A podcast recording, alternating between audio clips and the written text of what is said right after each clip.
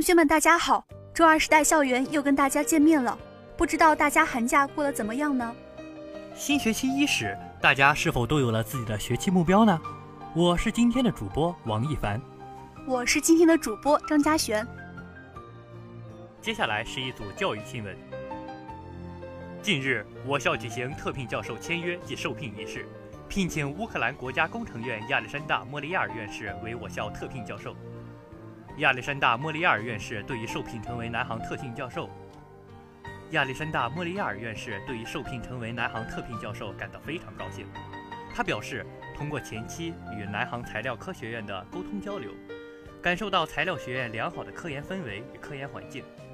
结合其本人多年来在教学、科研等方面取得的技术成果，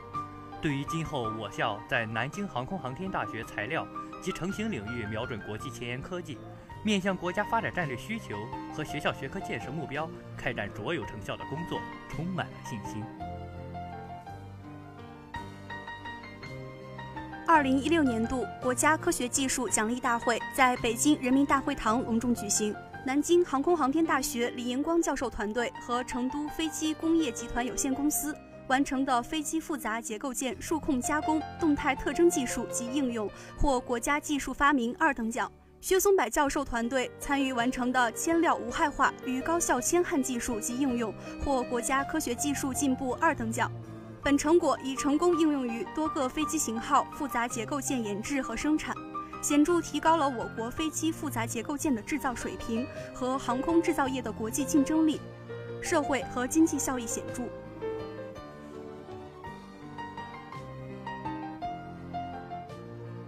江苏省风力机设计高技术研究重点实验室第二届学术委员会第一次会议在南京航空航天大学举行。实验室第二届学术委员会全体委员、多位校院领导、实验室学术骨干等参与会议。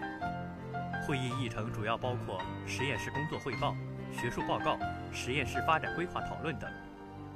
与会专家对实验室的工作给予了充分肯定和高度评价。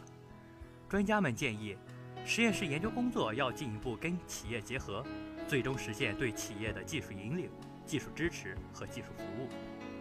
同时，实验室要规划好发展的远期目标和近期目标，取得依托单位的支持，整合依托单位和其他学科资源，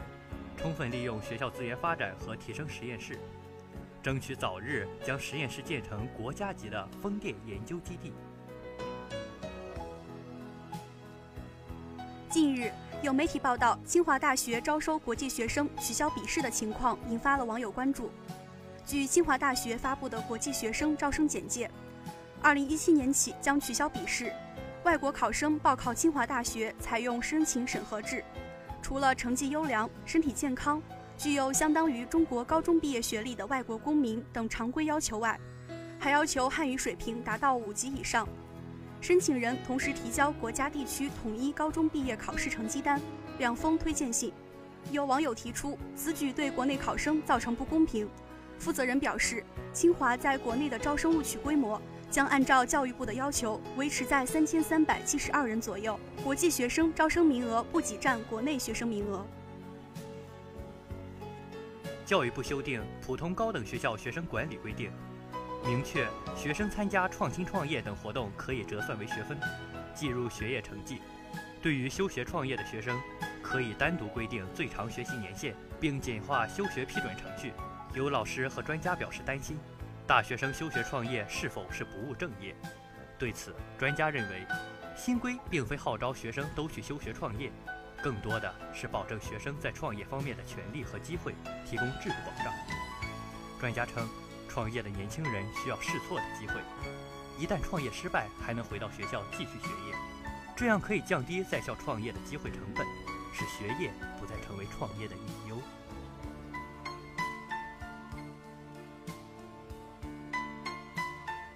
京津冀教育协同发展“十三五”专项工作计划正式发布，提出三 D 课程互选、学分互认、教师互聘、学科共建、师生交流。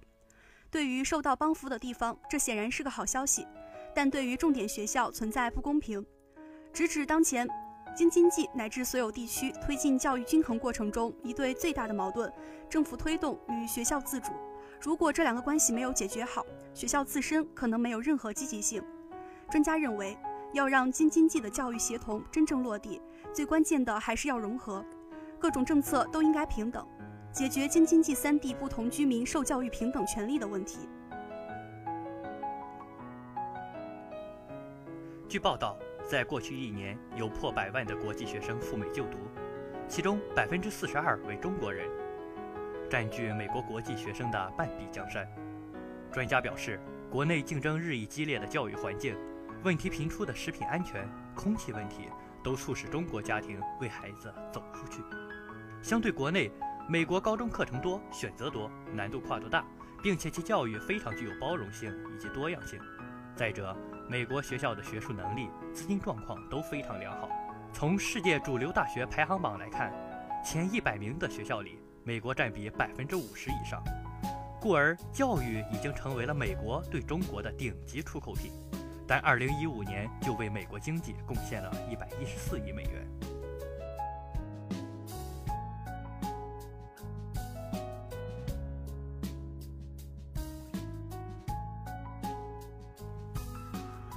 下面是一组国内新闻。国家主席习近平近日在京主持召开国家安全工作座谈会，并发表重要讲话，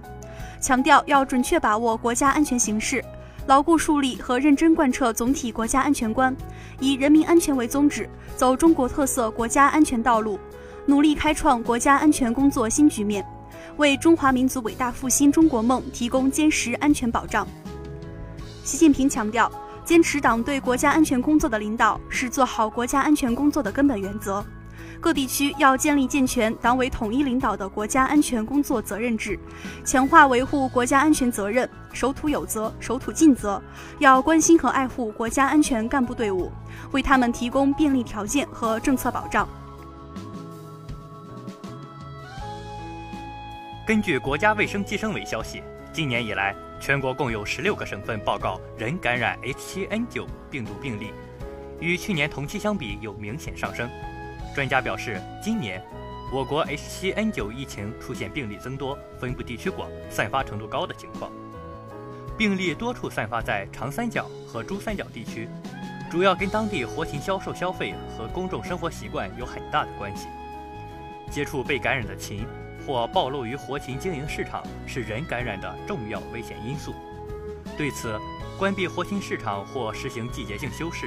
临时性休市等措施的同时，推进集中屠宰、冷链运输、冰鲜上市，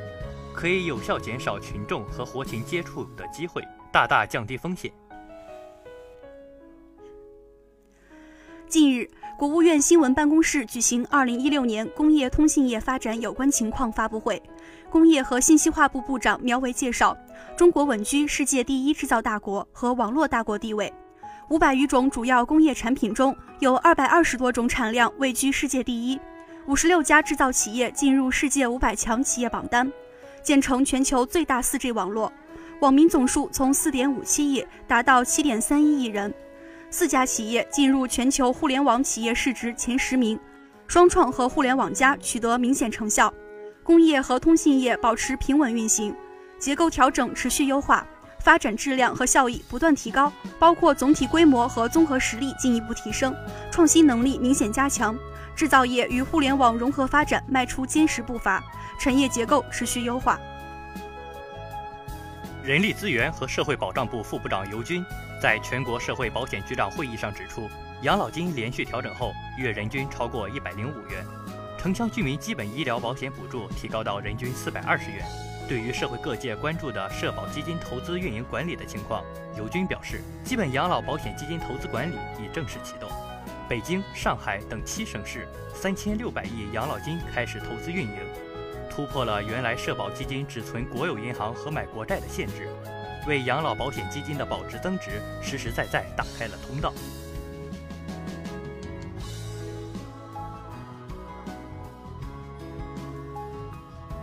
近日，全国政协在京召开第六十二次双周协商座谈会，围绕办好学前教育建言献策。全国政协主席俞正声主持会议并讲话。委员们认为，党中央、国务院高度重视学前教育，各地把发展学前教育纳入民生工程予以保障。学前教育取得长足发展，普及程度逐步提高，但也存在公益普惠程度不高、投入不足、师资队伍不健全、体制机制不完善、城乡区域发展不平衡等问题。委员们建议重视学前教育，多措并举扩大普惠性资源供给，并注重质量提升，改进教育内容，以孩子的快乐为中心，端正教育方向，避免小学化倾向。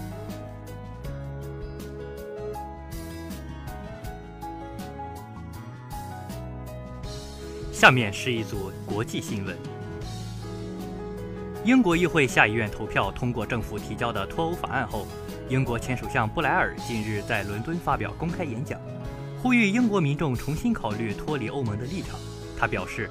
特蕾莎梅首相的脱欧计划是以离开欧洲单一市场换取完全控制移民的硬脱欧方案，这将把英国推向悬崖。去年英国举行全民公投时，许多民众对脱欧的后果并不清楚。而当脱欧给英国带来的伤害逐渐明晰的时候，民众有权改变自己的想法。英国首相府发言人表示，民众在去年六月的公投中已经明确表达了意向，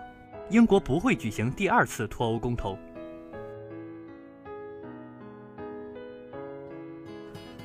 近日，伊斯兰国武装分子多次在伊拉克首都巴格达实施恐怖袭击，并对一个汽车销售市场进行炸弹爆炸袭击。造成至少四十五人死亡，五十六人受伤。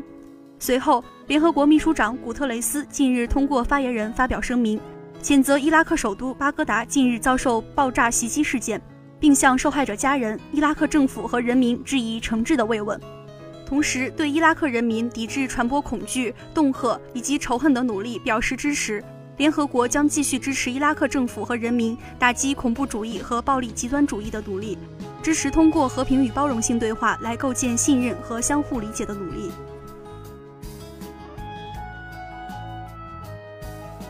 三星电子副会长李在镕此前因涉嫌向与亲信门主角崔顺实共谋对韩国总统朴槿惠行贿而被批捕。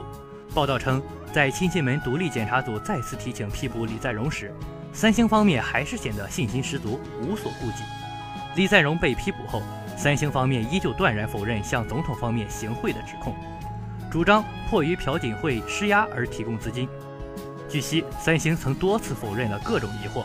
称三星以韩国总统大力支持三星物产与第一毛织合并为条件，向朴槿惠和其亲信崔顺实提供巨额资金等说法都毫无依据。三星将在未来战略室的率领下做万全准备，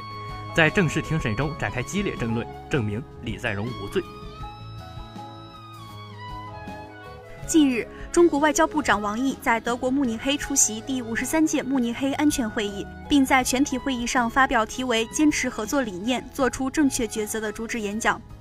王毅表示，和平与发展仍是当今世界的主流，解决当今世界面临的各种挑战，需要继续坚持多边主义，不断加强国内合作，着力完善全球治理，坚定推进各类区域合作进程。中国将继续办好自己的事情。坚定不移地全面深化改革，扩大对外开放，始终做世界和平的建设者、全球发展的贡献者、多边主义的维护者，通过自身的发展为人类和平与发展事业做出新的贡献。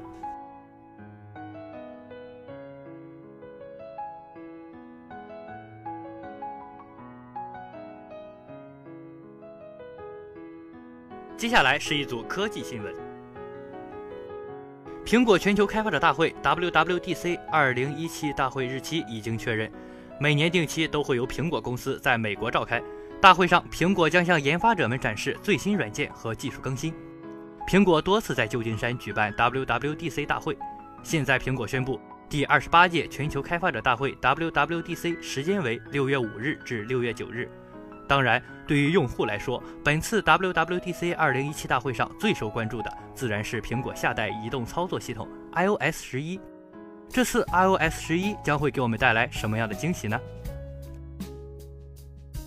近日，德国、法国和意大利三国致信欧盟委员会，呼吁欧盟授予其在收购案件中更多否决权，以抵御外国对欧盟敏感高科技企业的不平等收购。在此封信中，上述三国的经济部长向欧盟贸易专员马姆斯特罗姆表示，欧盟国家可以以国家安全的名义阻止外资收购，然而欧盟国家也应具有以经济原因的名义来阻止收购及基于经济标准的额外保护。近日，索尼公司披露的2016年第三季财报显示，索尼当季营业利润减少至7.96亿美元，降幅达54.3%。与此同时，受商誉减值9.62亿美元的影视业务影响，公司净利润下滑83.7%。此番利润的严重下跌，矛头直指索尼影视业务。对此，索尼在财报中也坦诚，营业利润同比下降的主要原因是。影视业务录入了一千一百二十一亿日元非现金性的商誉减值。在一份文案中，索尼指出，商誉减值的根源在于一九八九年收购哥伦比亚影业公司，而这笔商誉简直直接导致了影视业务亏损九点二亿美元。一项研究报告称，中国科学家发现了一种超级材料，像气球一样轻，却像金属一样坚固。可将其研发成能够保护军队和坦克，同时又能保持两者机动性的装甲。中国科学院上海硅酸盐研究所的研究人员领导的这项研究称，研究人员利用细小的管状石墨烯，构成了一个具有与钻石同等稳定性的蜂窝状结构，从而创造出了这种泡沫状材料。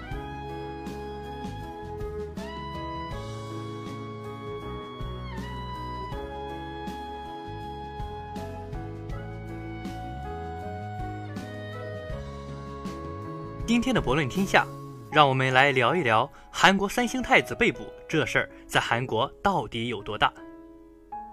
首当其冲受到影响的无疑是三星电子本身。作为三星电子会长李健熙的独子，李在镕现在被认为是三星电子事实上的掌门人。这源于韩国财阀大企业的权力组织结构中所有权和经营权不分的特点，而这也意味着一旦企业掌门人出事，企业形象和运营都将面临危机。韩国财阀论者、首尔大学教授朴尚仁认为，一旦三星电子没落，通过循环出资结构与其联系在一起的三星生命与三星物产等子公司股价也将同步暴跌，从而导致三星集团整体受到严重伤害。韩国商界普遍担心，李在镕被捕，三星领导层出现真空，本已萎靡不振的韩国经济有可能跟着遭殃。体量庞大、对韩国经济举足轻重的三星集团，在韩国民众中有着“三星共和国”之称。它自创立之日起就与韩国经济捆绑在了一起。三星感冒，韩国发烧。如果韩国经济连带受损，将使整个国家为财阀与少数政客的错误付出代价。但也有观点认为，虽然这起事件在短期内会对三星的品牌信誉和国际影响力有所打击，但不至于出现经营崩溃的局面。通过此次调查，从中长期来看，有利于提高三星经营透明性，或许可以转危为安。李在镕被捕，再次引发韩国舆论对韩国财阀频频爆出政商勾结和政治现金丑闻的关注与反思。虽然李在镕自称受害者，辩称三星公司是迫于总统朴槿惠的压力，不得不向崔顺实提供资金支持，但韩国舆论普遍认为财阀并非受害者，而是共犯。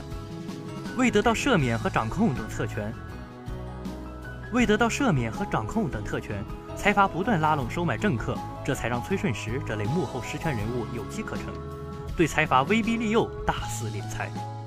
很多韩国民众早就厌倦了财阀倚仗对国家经济之重，享受特权，有恃无恐，大则不倒等丑陋现象，哀叹韩国俨然成为被财阀家族控制的财阀共和国。政治权力和资本权力间的政商勾结，是韩国病的一个祸根，也是破坏韩国经济的毒瘤。李在镕是亲信干政事件中首个被逮捕的财阀掌门人，他的被捕还有可能加速对韩国总统朴槿惠的弹劾和定罪进程。韩国分析人士相信，通过李在镕，韩司法部门有可能掌握更多关于朴槿惠受贿的证据。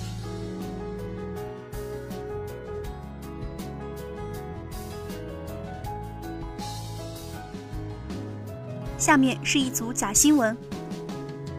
特朗普近日接受采访称。他每次看到中国有雾霾的新闻，就会感到紧张和恐惧。他解释说，雾霾是中国人正在辛勤劳动的证明，是中国发展和强大的霸气外露。特朗普表示，美国人相比之下就太懒，连雾霾都制造不出，这是美国企业工作不饱和的表现。他称自己上任后要让美国人也要勤劳起来，让美国也有雾霾。赵雷的《成都》火了之后，成都市的旅游价值立即飙升。很多城市因此发现了赵雷这类民谣歌手在拉动城市旅游市场上的巨大影响力，于是保定、四平、驻马店、深县等城市纷纷向赵雷约歌。希望赵雷以他们的城市为名字，创造一首类似《和我在保定的街头走一走》的民谣。鸦片游戏英雄联盟不仅使千百万青少年沉迷上瘾，使无数大学生休学被开除，居然还能把女网红训练成冷酷杀手。怪不得网瘾孩子们的家长都说，以前他们家庭的亲子关系很好，但孩子迷上暴力鸦片游戏后，就变成了另外一个人，暴躁、逃学旷课、不让玩就砸东西、打骂父母等。大二女生子涵寒假去姥爷家玩，看到姥姥做饭，姥爷看电视。子涵就告诉姥爷说他是直男癌，姥爷当时假装不在意，说年纪大了没办法。结果子涵一走，姥爷立刻吓得去医院查体，医生说他没病，他还骂医院没水平，说外孙女儿都看出他得癌症了，然后非要春节赖在医院化疗。